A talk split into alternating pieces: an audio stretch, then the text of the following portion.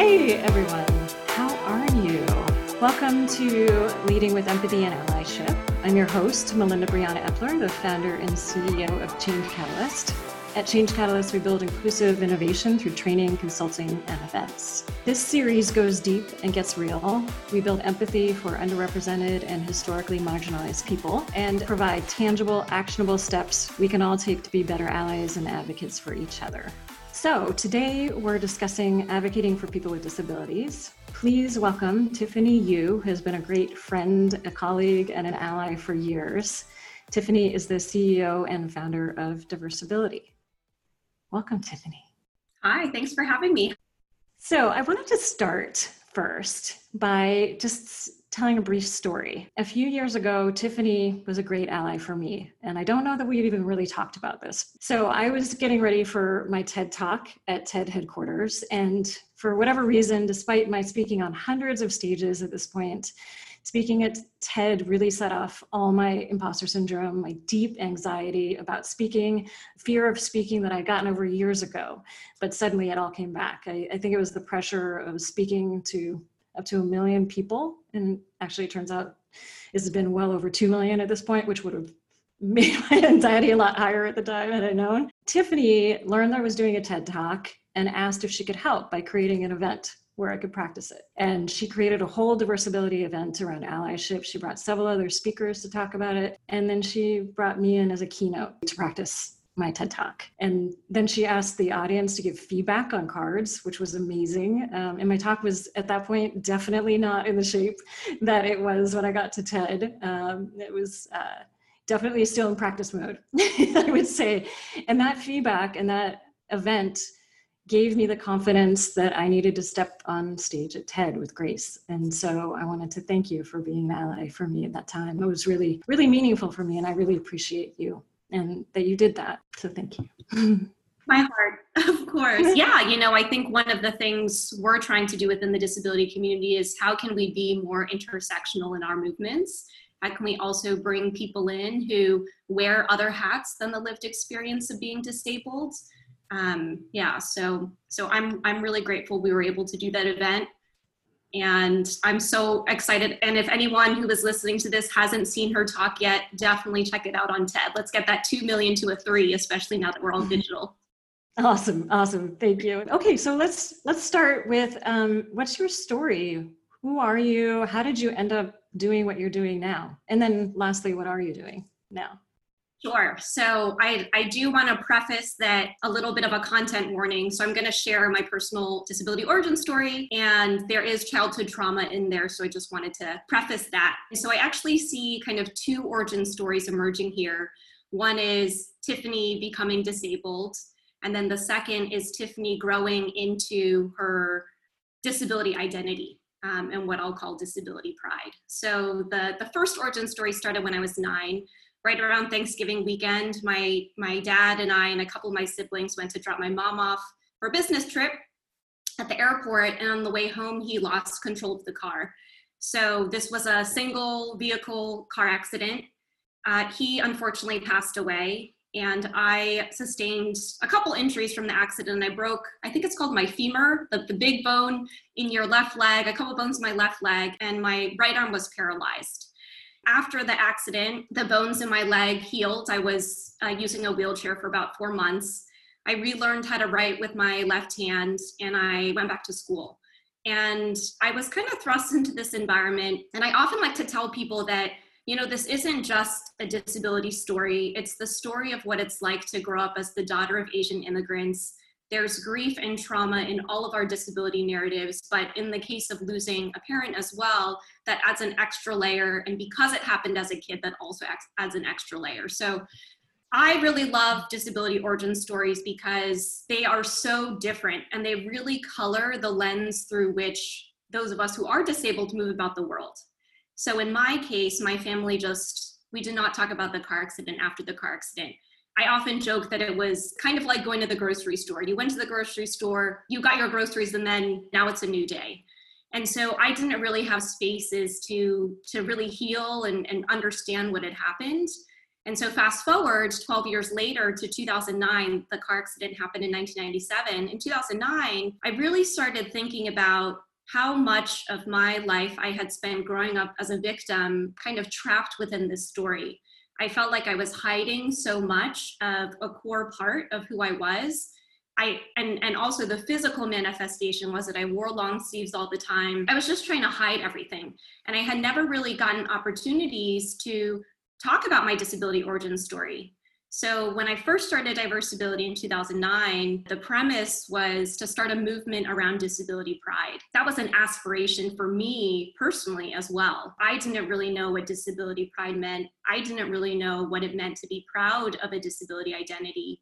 And I didn't know what it was like to feel powerful and strong and courageous in my disability story. So those are two two origin stories. And then today I'm running Diversability full time, kind of transitioned out of the corporate world similar to you, moved into something I really cared about. And every single day I get to meet new people and hear their stories. And, you know, I think back to this allyship event that we had. And one of the things I talk about a lot is how can we democratize visibility? How can we democratize storytelling? Who gets to decide whose story is told? And why and why is that person's story more important than someone else's thank you thank you for sharing your story can you talk a little bit about what it is that you're doing now and about diversability and what you do there? Sure. So, diversability, our tagline is the celebration of the diversity of our disability lived experiences. There's a neuroscientist named Vivienne Ming. She also has made her way around some diversity inclusion spaces. And one of the things that she said that has really kind of been the guiding light of all of our work is one of the best ways to tackle bias is through real life continuous experiences with people who challenge your stereotypes. So, what that meant for us pre COVID was how can we get disabled and non disabled people interacting face to face in person as much as possible? If that's not happening in the workplace, which is where most of us spend our time and you know, we can talk a little bit about disability employment. I mean, the number, the employment number hovers around 20 to 25% employment, depending on what number you're looking at. And so if you're not able to kind of get those interactions there, how can we as Diversability help curate and facilitate some of those interactions for you? So part of that is hosting our own events, which we had hosted in a handful of different cities. It's partnering with people like you, Melinda, through Tech Inclusion to make sure disability is represented on the stage, in the audience, you know, in all levels, um, and working with different organizations and universities. I will say now in our current COVID state, um, a big part of what we're trying to do is leverage whatever digital visibility we do have to continue to help democratize storytelling. So if you follow us on Instagram, you'll see every every other week we host someone from our community, from someone who has a chronic illness, and then also kind of wearing our advocacy hat of elevating some of the access issues that are currently existing in this pandemic. Let's go right into that. So, what's going on? What are you working on specifically right now during the pandemic, and and I guess also the economic crisis? I think is is a part of that as well. For people who do want to help shed light on some access issues, there is a campaign going on right now called hashtag No Body Is Disposable. You can go to nobodyisdisposable.org to have template letters that you can send to your elected officials. Um, at the core of that is really trying to prevent discriminatory hospital triage plans and practices if the time comes um, when someone who is deemed as having a poor quality of life ends up getting sick and needs to go to the hospital. Luckily, I'm safe. I'm safe at home. I would be remiss if I didn't acknowledge, you know, sheltering at home is a luxury. I am at home. I am safe. I am healthy. But I know that outside of my space, that dynamic is also existing. I think the other thing that's really happening is you know we have the immediate health threat of the this pandemic but then there's kind of a secondary pandemic that's happening, which is really around a mental health crisis. And a lot of what I've been spending my time doing is how can we make sure that a community that is consistently socially isolated and excluded, how can we make sure we help them stay connected?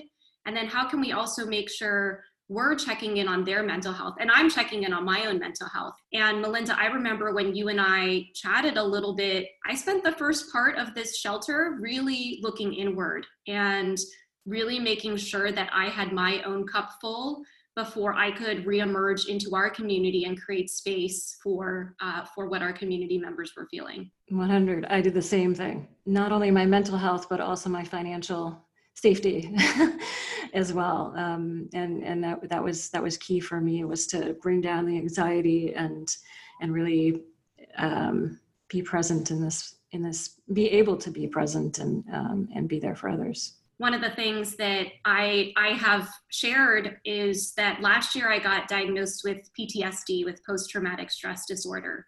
And I think oftentimes when we talk about disability, we talk about it mainly in terms of the physical disability, but the majority of disabilities, I believe 70%, are invisible. Those include chronic illnesses, those include diagnosed mental health conditions.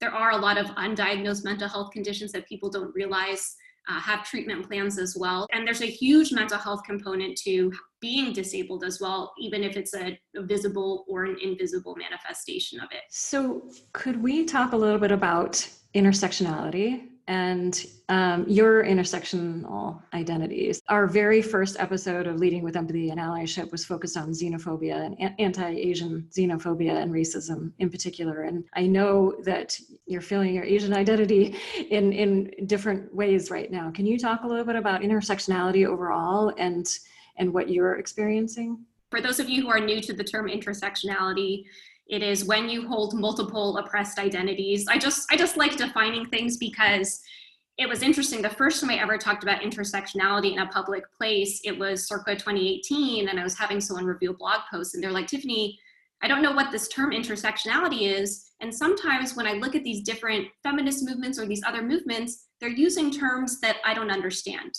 That came from an ally. The feedback was just delivered in a in a in a loving way, uh, and he was mm-hmm. my friend. Yeah, so I'm Asian. Oftentimes, our community will put ourselves into people of color, which means non white. That term is mainly used within a US context. I'm also disabled. I'm also a woman. I can't wait to rewatch or, or re listen to that episode with Michelle because there is a group out here called Stop AAPI Hate, and they have an infographic where they show that 42% of re- reported hate crimes against Asians, 42% are happening in California. In California state, which is where I live, I live in San Francisco, and over 2x Asian women more likely to be targets of harassment or attacks. What that means for me is that when I prepare to go outside, if and when I do, which has been very seldom, I wear my mask, I pull my hair back, have my gloves.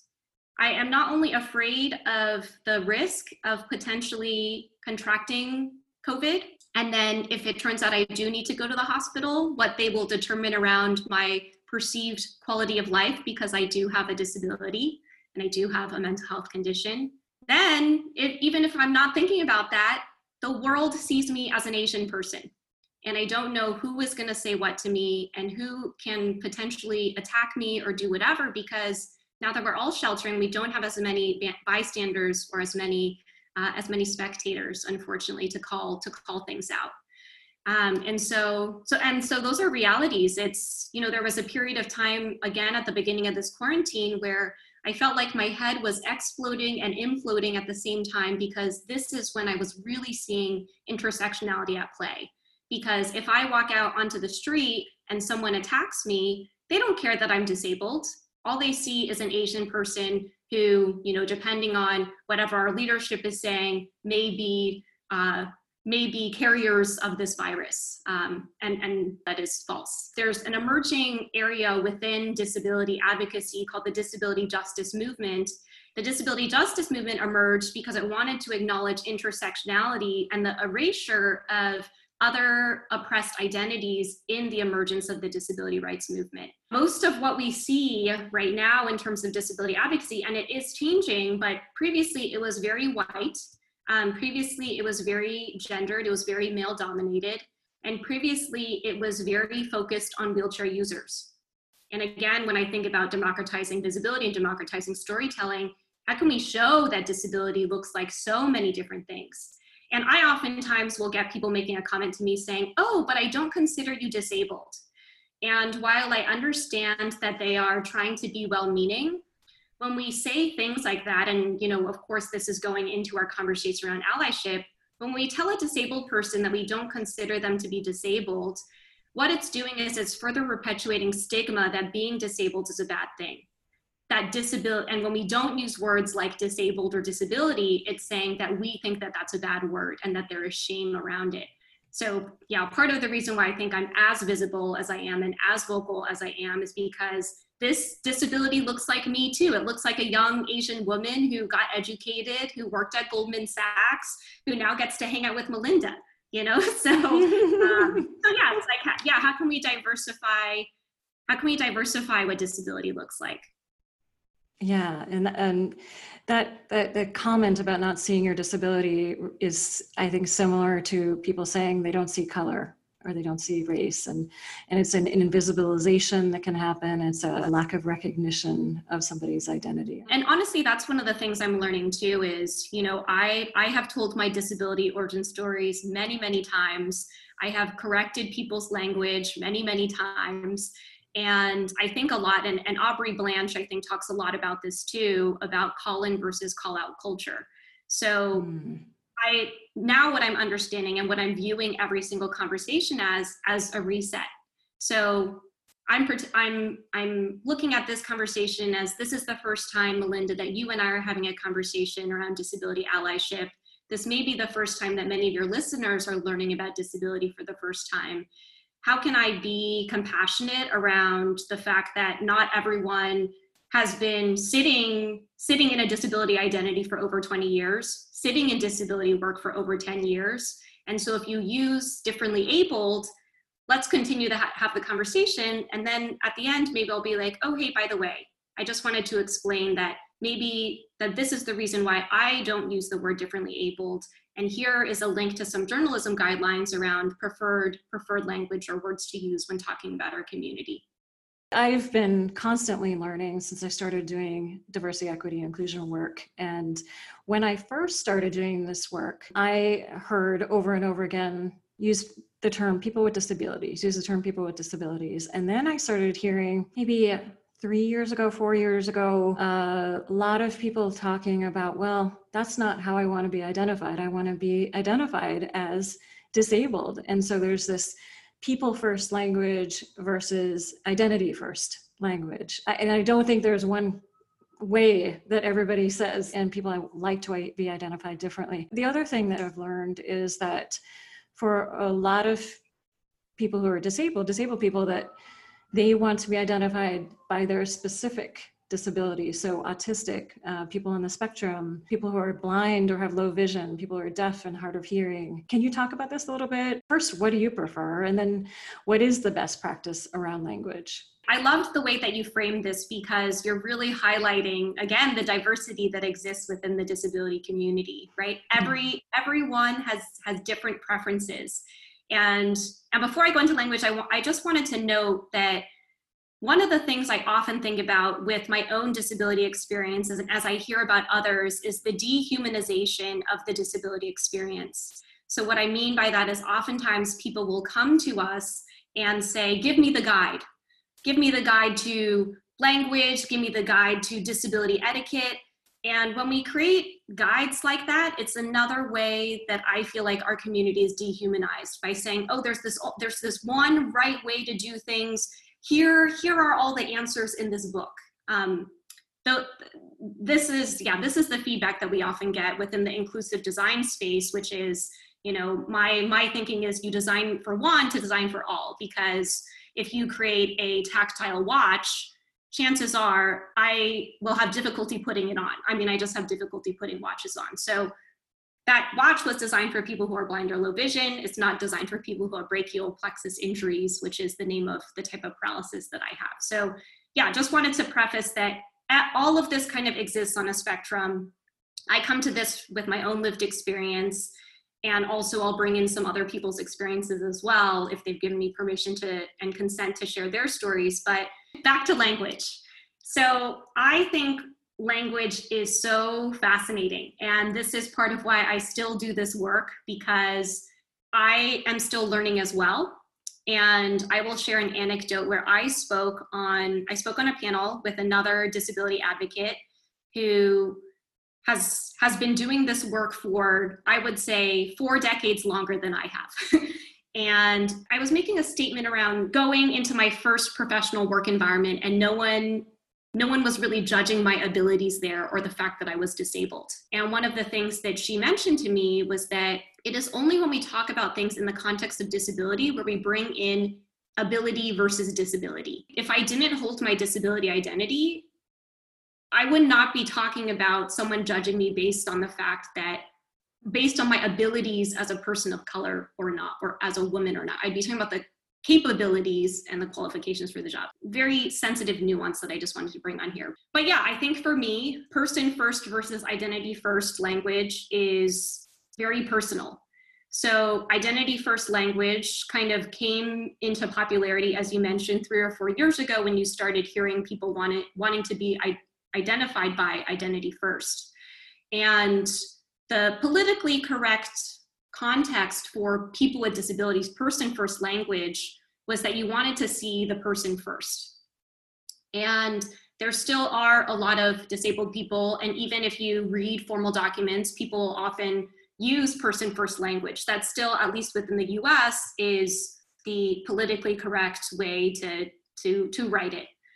I will often alternate between the two because I prefer to describe myself as a disabled person because if I look at my other identities, I'm not telling you that I'm a person who's Asian or I'm a person who's a woman, right? right? right. I'm not, I'm not dis- distancing myself from my other identities. So I will say identity first language, again, is really centered around disability pride and ownership over a disability identity. And one of the things that I have found interesting in this work is that there are some people who are not proud of their disability. Um, they may have acquired it later in life, like not as a kid like I did, and it it may um, the the disability that they have may de- deteriorate over time. We are going to go through stages of grief. Like I, I have to acknowledge grief within my own disability story because I used to be able, I used to be right-handed. I used to be able to use both hands when you experience any type of loss, you are going to go through grief, right? And the last couple of stages of grief are acceptance. You have to go through that whole journey. And honestly, for me, that journey took over took over 10 years. It took 12 years from from the time that I became disabled in order for me to then grow into that second disability identity origin story.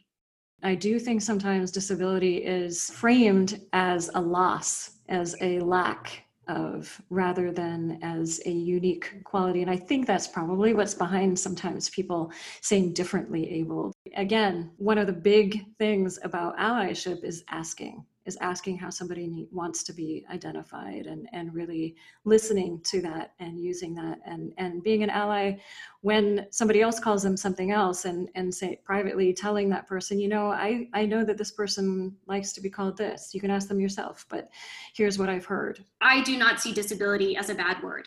I look at all of the opportunities that I have in my life and how enriched my life is. And I think all of that is because of my disability identity and again it's it's oftentimes and it's these little nuances melinda that you mentioned like when we say this person did xyz despite their disability in that context we're framing disability as a bad thing right? But it's like mm-hmm. this person did xyz because of their disability. My biggest personal achievement that's happened recently is i climbed mount kilimanjaro. And the journey of me getting there was really rooted in how proud i was as a disabled person and how I wanted to have this experience to, you know, first of all, it was a very meditative experience, but for me, that experience, I, and, and again, I'm not sure because I, I, I do wear my disability identity. I don't think I would have decided to do that had I not been on this journey of really embracing my own disability identity. This year marks the 30th anniversary of the ADA, the American Disabilities Act. Can you say a bit about why that is so important? July 26th is the date. please save it. Uh, and if any of you are looking at ways to kind of celebrate this milestone legislation, I know Disability Pride Philadelphia is organizing a month long series of events, and you can tune into Diversability. We'll help curate some of those on our community calendar. But for those of you who haven't watched Crip Camp on Netflix, I would highly recommend it. It um, it is a documentary around a bunch of kids who went to a bunch of kids with disabilities who went to a camp called Camp Jened, and because they got to meet each other in that context and really, I think, developed their disability identity rooted in community, were they able to then go on and advocate, which led to the 504 protests, which was linked to the precursor to the ADA called the Rehabilitation Act. The ADA, anyone can correct me if I'm wrong, but it's the first piece of legislation that prohibits the discrimination based on disability. I think there are two things that are kind of happening there, and this was passed in 1990, which is why this year is the 30th anniversary is on the one hand, I want to acknowledge that there are still a lot of gaps in the ADA. I believe that people who have certain types of chronic illnesses don't fall under protections. Discrimination is still rampant. Our employment numbers have barely moved since the passage of the ADA, meaning there is still there's still some some work that we need to do. But I also want to acknowledge that I feel really proud to live in a country that at least has that initial piece of legislation. And I am learning, you know, when we first started Diversability, I was like, we're going to do all this grassroots community building.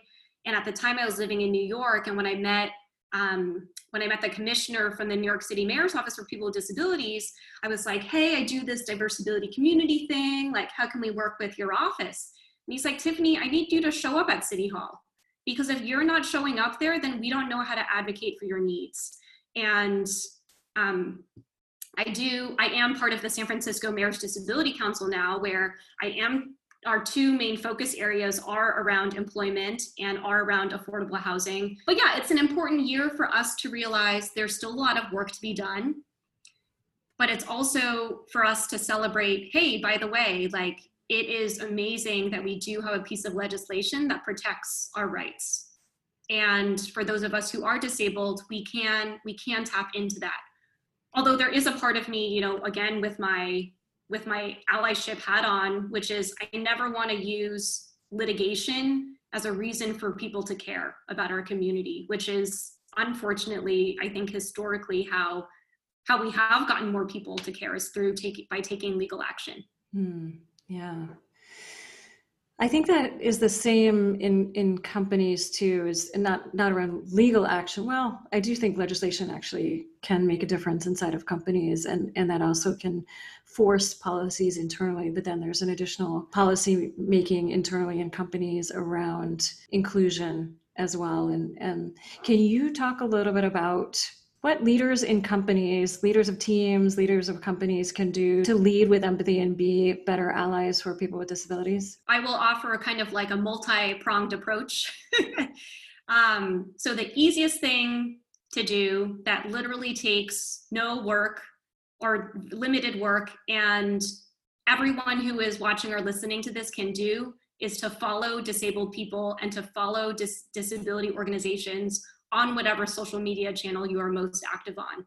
Because for you to be an ally, you need, to, if you are not entrenched within the disability community, unintentionally, and I know, I know not, no one is trying to deliberately exclude, but if we're not visible on your feed or wherever we need to be, then, then sometimes our, um, our needs are forgotten. So that's number one, easiest thing to do.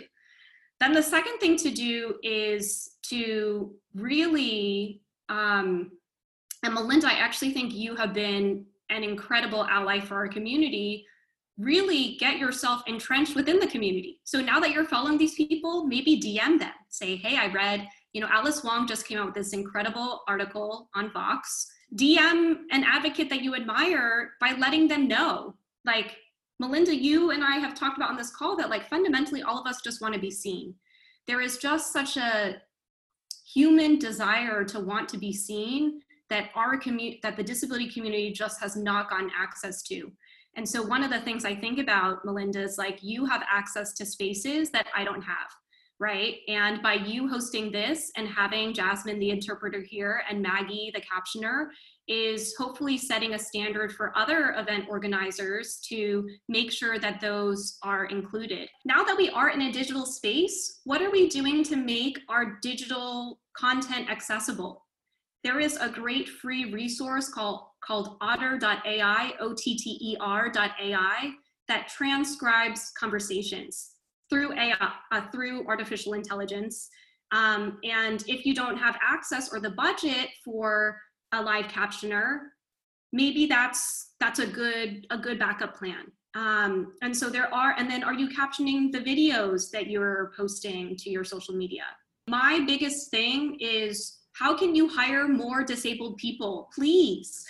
because the more disabled people, the more people with disabilities that you hire, the better your company becomes. And again, on the language, you know, if you are in a meeting and people are talking about hiring or how to put their their hiring materials together, and you notice that someone it, it doesn't explicitly say like, oh, we're an equal opportunity employer for XYZ and people with disabilities, kind of just bringing that up. To me, I look at companies like Microsoft and Google and Facebook and Salesforce, because now, you know, is now building up their office of accessibility. These companies know that this is important and they are building up those teams. Otter.ai, which is this transcribing tool, was created by ex-Googlers. If I look at some of the tools that I personally use to help make my content accessible, they were all created by ex-Googlers. Not all, but a lot of them were created by ex-Googlers. And, and you know, I think I think all these companies still have work to do in terms of in terms of hiring. But for me, that's saying here is a company that really tried to ingrain accessibility into all different parts of how it was operating. And I also want to acknowledge that, you know, the engineers and developers who are building the products may be different from the hiring managers. But the fact that now I'm getting recommended to tools that were created by former engineers at this company is telling me or is signaling to me that this company made it important in all areas of their company that that a disability centered view was important. How can we be more disability centered in all of our work? Yeah, and I just want to add something that accessibility is not a nice to have, it's a must have. And so we are not an organization that has a lot of money and uh, we're, we're hurting financially right now, but we have still figured out a way. And accessibility is the last thing that we'll cut in our budgets if we run out of uh, money. So I, I think that's another. We have to reframe it as well. It's not. It's not. Well, if we have an extra money, we'll we'll do that. It's you have to do that, and then add other things if you can. But but but accessibility is a key component of this. One of the conversations that was happening initially when the pandemic started was around all of these government notices that were going out that were not accessible. Uh, and people were people who who hadn't you know were deaf and, and didn't get the notice were being penalized because they hadn't even gotten the notices. So even you know even at a higher level at the governmental level it's how can we and when i watch you know our mayor and our governor do their town halls i do notice that they have captioning and they have interpreters. The budget needs to be there. Whatever you are doing in terms of accessibility is actually better for everybody what do you need from allies right now? When people meet me, they know what I'm going to talk about. I'm going to talk about disability stuff. I'm going to talk about accessibility. I'm going to talk about intersectionality. I can only reach out to my sphere of influence. And all of those people are already allies to me because they follow my work. But who are the people who are following you, who have, you know, who may not necessarily be aware of all, of all of this stuff? Um, and so to the extent that you can help share, share articles, help share posts or accounts that you think are, uh, that are written by disabled people and help, yeah, help disseminate those messages far and wide. And then the other thing I'll say is, you know, when we were meeting in person, I think it was just really important for me, just the people who showed up. You know, half the battle is showing up. We know that oftentimes your first introduction to this conversation may be uncomfortable. Um, there are parts of my story that are that are sad that can be seen as sad but yeah, I've been thinking a lot about what disability wellness looks like because I think when I was growing up, I thought that being disabled and being well were mutually exclusive. But yeah, how can we share more stories that aren't inspiration porn, that aren't like, oh, the fact that I showed up to this podcast is so inspiring, you know? Um, but instead, share stories that are written by disabled people, telling stories in their own words. I think the New York Times opinion series, disability series, is really helpful for that but I think, yeah, to the extent that you can consume as much content as possible that is disability centered from the disability community, it will help help elevate our stories. And then I think, you know, if we can put an intersectional lens on it, so as we think about which voices we want to elevate, are they people of color? Are they do they have other multiple oppressed identities that that we can help help them elevate their work as well. And one of the things I often look at is there is a there's a movement within the Asian community called Gold Open. And what Gold Open does or did was when there was a film that came out that either had an Asian director or someone in the cast, they would pool together their economic clout and financially they would buy out movie theaters. And I thought that was such a powerful way for that community to show that I am putting my money in this community because these stories are important. So, one of the things that we're doing at Diversability is we are highlighting disabled authors and disability owned businesses that you can support. And Interpreter Now is deaf owned are we putting our money into places that help elevate disability owned businesses? Where are we using our economic clout? So, you, touched on this earlier at the beginning. As advocates, sometimes work is really hard, it's emotionally and even physically draining. And as marginalized people ourselves, and also working against systemic barriers and biases, um, how are you taking care of yourself? How do you refuel to be an ally and an advocate? Yeah, such an important question. And sometimes I feel I feel a little bit of shame around answering that question because I'm not doing as much as I could. I have really been taking care of my mental health and that has been meditating twice a day. And honestly, everything that I'm going to tell you now, I I did not do pre-quarantine, but um, I'm meditating twice a day, both at 7:30 a.m. and 7:30 p.m. I'm rooting myself in gratitude during doing gratitude journaling. And one of the hard lessons that I learned, again, you know, my, my PTSD diagnosis came in 2019 because I started getting really bad triggers from retelling my origin story um, for the last couple of years until until I got the diagnosis and then treatment. And what I was realizing was I was trying to do all of this work and my cup, again, my cup wasn't full and it was manifesting itself in ways on my body that made it really hard to show up for other people within my community. So so yeah i think doing the inner work is so important. Um, i still am talking with my therapist. I am super grateful. Um, i've been doing a lot of reflecting around if i had if i hadn't gotten treatment for ptsd last year how much more difficult this quarantine and social isolation period would be now. So, so yeah, I feel bad that they're not any groundbreaking things. Um, meditating and gratitude journaling. I'm taking a class right now on Coursera called The Science of Well-Being. It's known as the Happiness Course at Yale, and there's no required reading. You just watch the lectures. And honestly, I will say I'm now in week six, and I did post this on Twitter. By taking that class, I am realizing, and what that class goes into, it goes into here are all the reasons, here are all the things that we think should make us happy, but don't. Here are all the reasons why we're not happy all the time. And here are concrete tactical strategies that you can do to increase your happiness. I'm feeling better, I'm feeling whole. Um, I also think that this digital environment is a great way to help people feel seen again just slipping into someone sending someone a text or sending someone a direct message just saying hey i saw that post. I want to acknowledge that's that's where you are right now or i really appreciate this content you put out.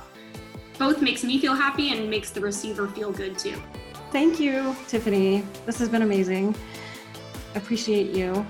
And everyone keep this going keep the conversations and the learning going and be brave be courageous, take a new action. Join us each week for Leading with Empathy and Allyship. You can sign up to attend live with audience Q&A. You can also catch the podcast or video, and you can stay in the loop by going to changecatalyst.co, changecatalyst.co, and signing up for our newsletter. So don't forget to subscribe to our podcast, and we will see you next time. Thanks, everyone.